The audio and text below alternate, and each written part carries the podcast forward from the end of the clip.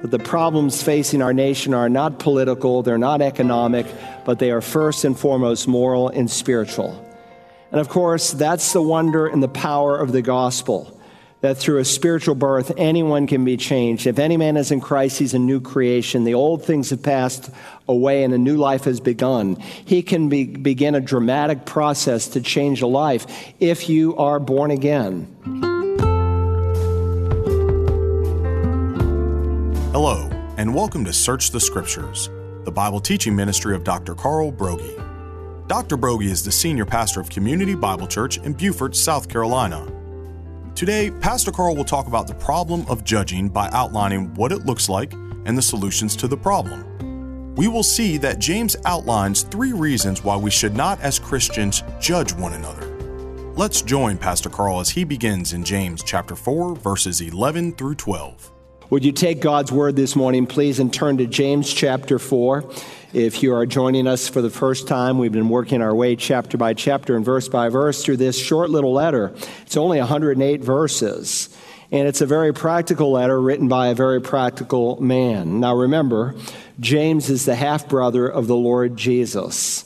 And for him, our instruction needs to turn into practice. For him, our creed must be translated into conduct. Our doctrine must be transfused with duty. In a word, James is expressing a belief that behaves. And I'm encouraging you to read it once a week. And some of you have done that every single week since we've started. It only takes about 12 or 13 minutes to read through the entire book. And we have at least five or six more sessions beyond today before we're done with this short little epistle. A survey done by a leading pollster group in America reported that 40% of Americans said that they were guilty of at least one of the following cheating on a spouse, calling in sick when they were not sick, telling untruths about a coworker in order to get ahead, cheating on an exam, and fudging on their income taxes. 50 years ago, the great pollster George Gallup of whose poll still carries his name, he said 50 years ago, It is my view as a survey researcher that we are facing in this nation a moral crisis of the first dimension. George H. Gallup was a committed born again Christian who went home to be with the Lord some 40 years ago. And he said that ever before the tsunami of sin that is covering our nation and our world would be here. In either case, I still have to agree with the assessment that he made all those years ago that the problems facing our nation are not political, they're not economic, but they are first and foremost moral and spiritual. And of course, that's the wonder and the power of the gospel that through a spiritual birth, anyone can be changed. If any man is in Christ, he's a new creation. The old things have passed away and a new life has begun. He can be, begin a dramatic process to change a life if you are born again. And so James is focusing on some of the differences the gospel needs to be making. I hope you found it. It looks like it. James chapter 4. If you don't have a Bible, you need to get one. Come to meet the pastor. We will give you one. James chapter 4. We're going to focus just on two verses, but we want to begin by reading verse 7 to give us a running start. Submit therefore to God. Resist the devil, and he will flee from you. Draw near to God, and he will draw near to you. Cleanse your hands, you sinners, and purify your hearts, you double minded. Be miserable and mourn and weep. Let your laughter be turned into mourning and your joy to gloom. Humble yourselves in the presence of the Lord, and he will exalt you. Do not speak against one another, brethren. He who speaks against a brother or judges his brother speaks against the law and judges the law. But if you judge the law, you are not a doer of the law, but a judge of it. There is only one lawgiver and judge the one who is able to save and to destroy. But who are you to judge your neighbor? Now, as you study the Bible, you learn there are two prominent themes that run all the way through it. One is the way to God, it's addressed at the lost person on how they can be saved. The other principal theme concerns our walk with God, the focus on the saved person on how we can be sanctified, how we can grow. And though James touches on both issues, his focus is largely on the latter theme. He is a man who's not interested simply in stained glass theology, but grass stained advice. He is writing to a group of Jewish believers who are high on their orthodoxy, but very low on their orthopraxy. He wants them to take what they're learning and to put it into practice. Now, let me set the context for our passage as this book chart reminds you again. This letter, as you read it over and over again, it is quite apparent that it has three major divisions. In chapter one, he deals with the development of our faith, and he looks at three specific problems the problem of pain as we face trials and heartaches in this life. Then he deals with the problem of temptation, and that is followed by the problem of not applying the Word of God to our life. So, chapter one shows us how we are to develop or to progress in our faith on a daily basis. When you come to chapters two through four, you turn a corner in the letter, and the focus is on the distortion of faith. In chapter 2, he begins by dealing with our testimony as it relates to our relationships, to our good works. And then in chapter 3, with our tongue, and especially as our tongue is to speak the wisdom that comes from above.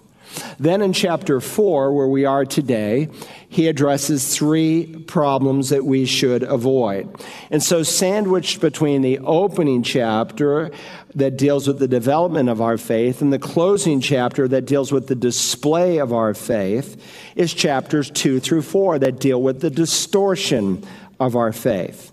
And this middle section is really kind of a spirituality check with a person who says they are spiritual who may not indeed be spiritual. You see, we tend to measure our spirituality differently than God does. We might ask questions like How often do I go to church? How many Bible studies do I attend? How much theological knowledge have I acquired? And if we come out high on those things, we deem ourselves to be spiritual. But James, the real litmus test, is how we treat one another, and as we will be reminded again today, how we speak about one another.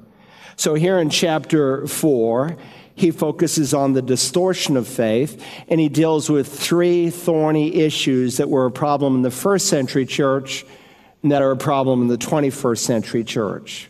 If you were here last time, we looked at verses 1 through 10, and he deals there with the problem of worldliness. God has called you, if you've been born from above, not to be worldly, but to be holy, to be a distinctively different person. The second problem that we will focus today in verses 11 and 12 is the problem of judging, the one who speaks unfairly about his brother. And then the third problem that we'll look at next time in verses 13 through 17 is the problem of perspective. And so in that section, he asks and answers the question How do I, as a believer headed for heaven, invest my life wisely in eternity? Now, I've taken the time to give you an overview of the fourth chapter because once again, it is a reminder that our Christianity is not private and personal it is public in its display. And what goes on in the inner recesses of the heart should show itself in a healthy way out in the public. God has called us into a community. And so he deals with communal issues here in the fourth chapter. Now, last time, again, we dealt with the problem of uh, being worldly. Today, with the problem of judging. And like in both sections, he asks and answers the question what does it look like, and what are the solutions to that problem? So, if you're taking notes this morning, this problem of criticism, this problem of having a judgmental spirit, James gives us three reasons why we should not, as Christians, judge one another. Reason number one to judge is to respect God's people. To judge is to disrespect God's people. Please notice again how verse 11 begins. Do not speak against one another, brethren. He who speaks against a brother or judges his brother. Now, once again, he is addressing one of the major themes that runs in this letter, and it's the theme of the tongue. The first time he addressed it was in the opening chapter, and then we saw that extended pericope in chapter 3, where he dealt with control of the tongue. And in this section, all of, a, all of a part of humbling yourself before God and getting right with God and drawing near to God is the way we speak about our fellow Christians. And so James is going to show us some spiritual implications of speaking against a fellow member of the body of Christ. And the first reason we're not to speak against one another is seen in this word brethren. It's repeated three times in this verse, once in the plural, twice in the singular. In other words, because we are members of the same family, because we are brethren, and that's a generic word, the uh, new NASB 2020 says brothers and sisters in sisters in italics to make non thinking people hopefully thinking. But it's a generic word used throughout the New Testament. And please notice verse 11, he warns against speaking against a brother. And interestingly, this word translated speaking against, kata means against, it means to talk down. It means to speak evil of. It means to defame. This might include gossip. It might include criticism. It might include slander. Someone who's on a search and destroy mission. But as we'll see in just a moment, it does not include being indifferent to people's moral choices or to false teachers when you read the prophets of the Old Testament and when you read the words of the Lord Jesus, they were very confrontational. At times they were acerbic and they were sharp tongued. But too sadly in our day, we have a distorted view of the Lord Jesus. We have a view that only sees Jesus as turning the other cheek kind of Jesus when we need to see a Jesus who also turns the tables over and both are seen in Holy Scripture. Do not speak against one another, brethren. Again, you could say to speak disparagingly. Another way to translate it is running another person down.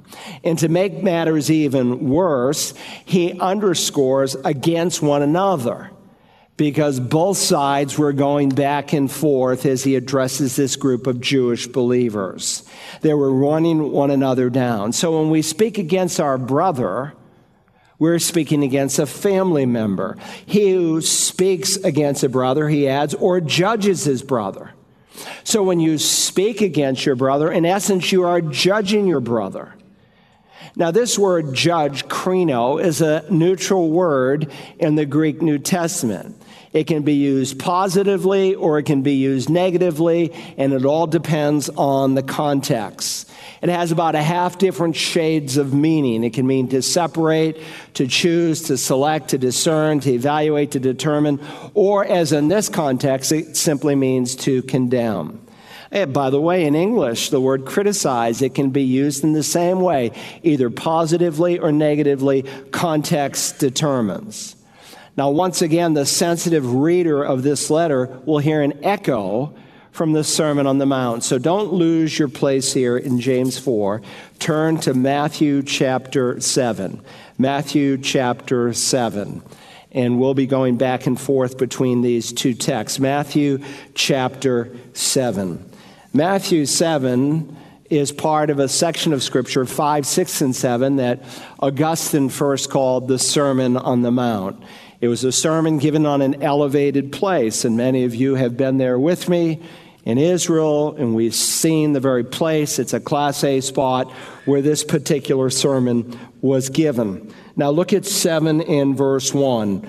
That chapter opens with these words of Jesus Do not judge, so that you will not be judged. Now, this particular verse is misquoted by non Christians, maybe more than any other passage in the whole New Testament. The command, do not judge, is not a command against being discriminating or evaluating. But as soon as you make some discriminatory evaluation, some debauched person will come along and say, Ah, judge not lest you be judged. And this verse is taken out of context, and it's certainly one of the top 10 verses in the New Testament that is typically abused.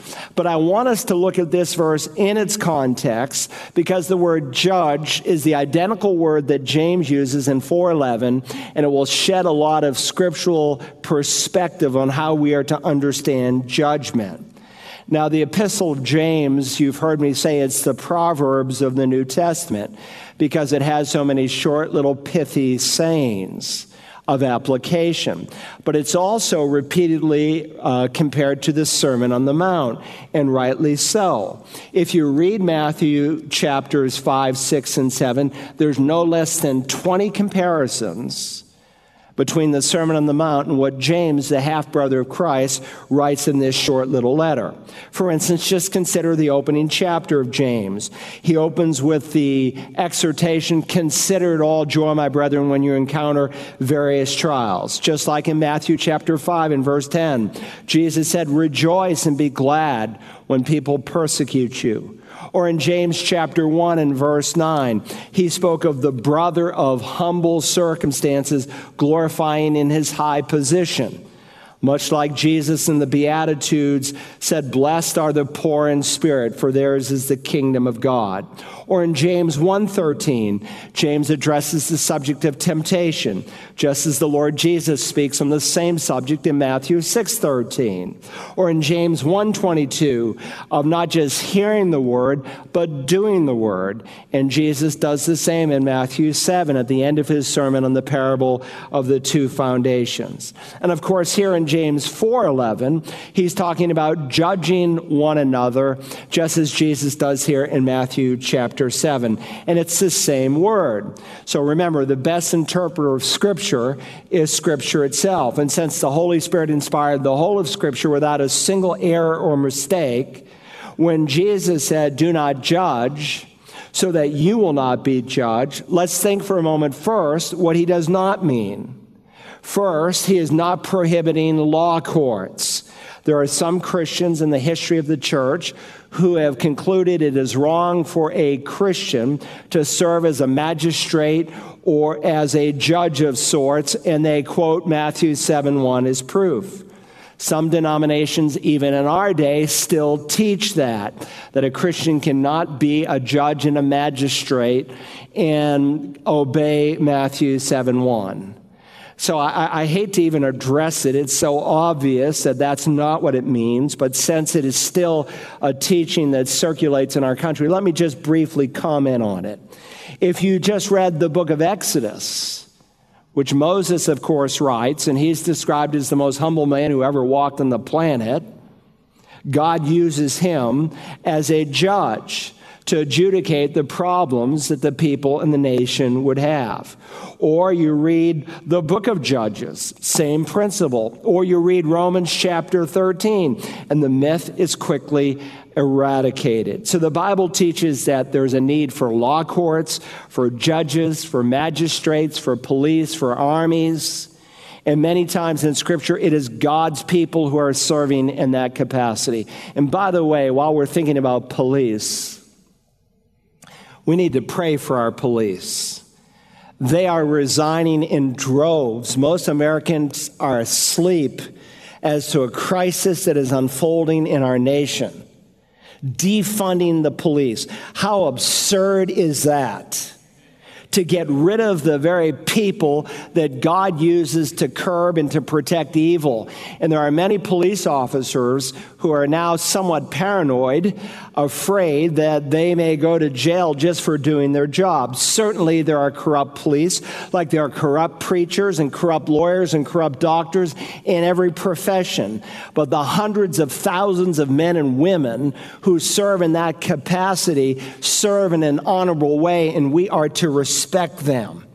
So, here in Matthew chapter 7, Jesus is not speaking on the subject of magistrates or police, but he is focusing on the responsibility as individuals that we have one towards another. And so we don't want to take this verse out of its context. He's not prohibiting law courts for that matter, neither is he prohibiting critical thinking. Certainly, all judgment is not forbidden by this command do not judge, so that you will not be judged. You say, How do you know that, Pastor? Well, first, as you read the entire sermon, it is clear that the use of our critical powers is necessary and that we are called to be different from the people of this world. Jesus told us, for instance, in Matthew 5:20, that our righteousness is to exceed that of the righteousness of the scribes and the Pharisees. That's the whole key verse that unlocks the whole sermon. He is showing us the kind of righteousness that a believer who is going to enter the kingdom of God should have, unlike the phony, fake righteousness of the scribes and the Pharisees. And so he says we're not to be like the hypocrites in their giving, in their praying, and in their fasting. Well, how can I possibly obey those commands unless I evaluate the performance of others first? So that I know that my lifestyle is different.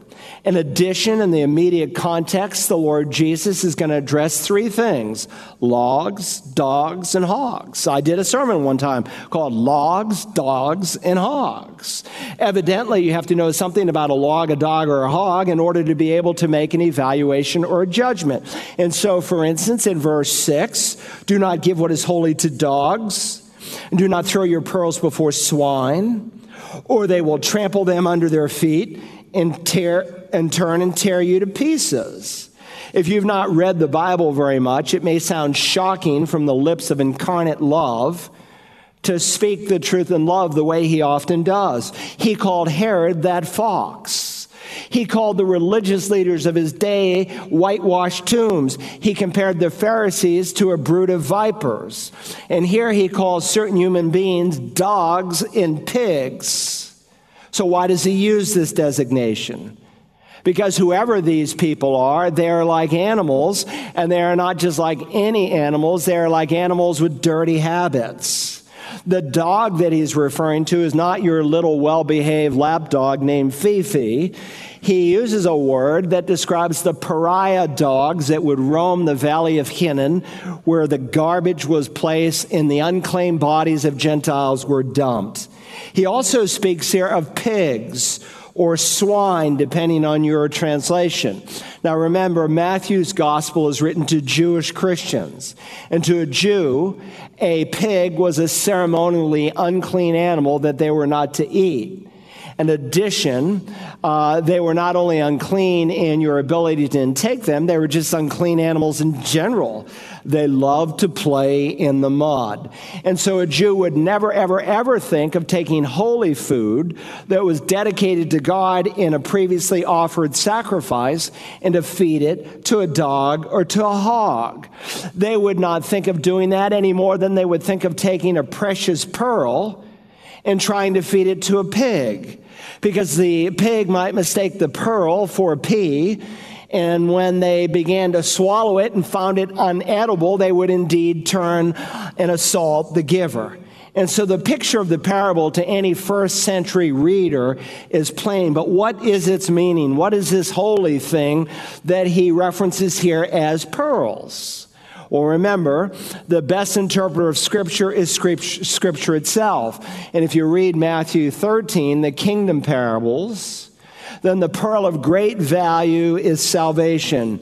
By extension, the gospel message, the Lord Jesus, who is the bread of life. And so Jesus was not forbidding us to share the gospel with unbelievers because that would be contradictory to his own mission in the very heart of the New Testament. And I hope you are engaged in reaching people this week Starting next week, we're going to invite five people a week. At every entrance, every entrance, there'll be five cards for you to pick up. And I hope throughout the month of May, you will invite five people a week, especially in God's grace if we're able to reopen this month. More information coming after the elders meet this week. But I want you to be reaching out. So God is not prohibiting reaching the lost, sharing your testimony, taking someone through the plan of salvation. That would be contradictory to Christ's teaching, who came to seek and to save the lost. But he is prohibiting giving the gospel to a certain kind of unbeliever. He's referring to someone who has heard the plan of salvation, but they decisively, defiantly, violently, even noxiously reject it as true. I remember hearing Dr. W.A. Criswell at Dallas Seminary where I went when it was once a great seminary, and now they are on the edge of heading in the wrong direction. So I pray for my school and the school I graduated from, and most of the students who are going there have no idea what's going on because they're theologically illiterate. But those men who graduated during the time that I do, there was ongoing discussions of where that great institution once departed. Well, one day we had W.A. Criswell the pastor of the First Baptist Church of Dallas, come to speak. And uh, afterwards, we had what we called a brown bag lunch, where you could interact with the speaker and ask some questions. And one of my fellow um, colleagues, so to speak, students, asked the question Dr. Criswell, is there any one thing that you did as a pastor? and you're nearly 50 years at the time, and you're nearly 50 years of serving, that you regret that you did. And our ears perked up, trust me.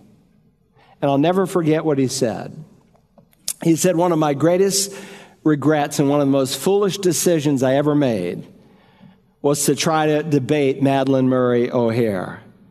Madalyn Murray O'Hair, of course, was the one who was responsible for getting prayer out of the school. She used her six year old son, William Murray, as the case in point, who, by the way, later comes to faith in Christ. And he's the pre- president of the Religious Freedom Coalition. So where sin abounds, grace abounds all the more. He's deeply committed to the Lord Jesus. In either case, she was a woman with a hatred and a venom like I never saw. Audrey and I, when we were at the University of North Carolina, went to her, hear her speak one night. And if you could hear a man anointed and filled by the Spirit of God, this was a woman who is filled and anointed by the devil himself. Now, at that evening meeting, she explained the substitutionary atonement that Christians preached and then went on to mock it. She talked about the resurrection. She was a confessed atheist. But Dr. Criswell was hoping that somehow through debating her, he could win her into the kingdom. But Jesus is teaching here in verse 6 that for a person who irrevocably rejects the truth, we are to withhold the gospel pearl. We are to practice spiritual discernment and the distribution of spiritual truth. As James reminds us, the real litmus test of our spirituality is how we treat one another. If you enjoyed today's message, you can order a CD or DVD copy by calling Search the Scriptures at 877 787 7478 and requesting program James 010. Tomorrow, Pastor Carl's wife Audrey is in this time slot with her program for women, Mothering from the Heart. You can hear more of Audrey's messages on the Search the Scriptures app found in the iTunes and Google Play Store.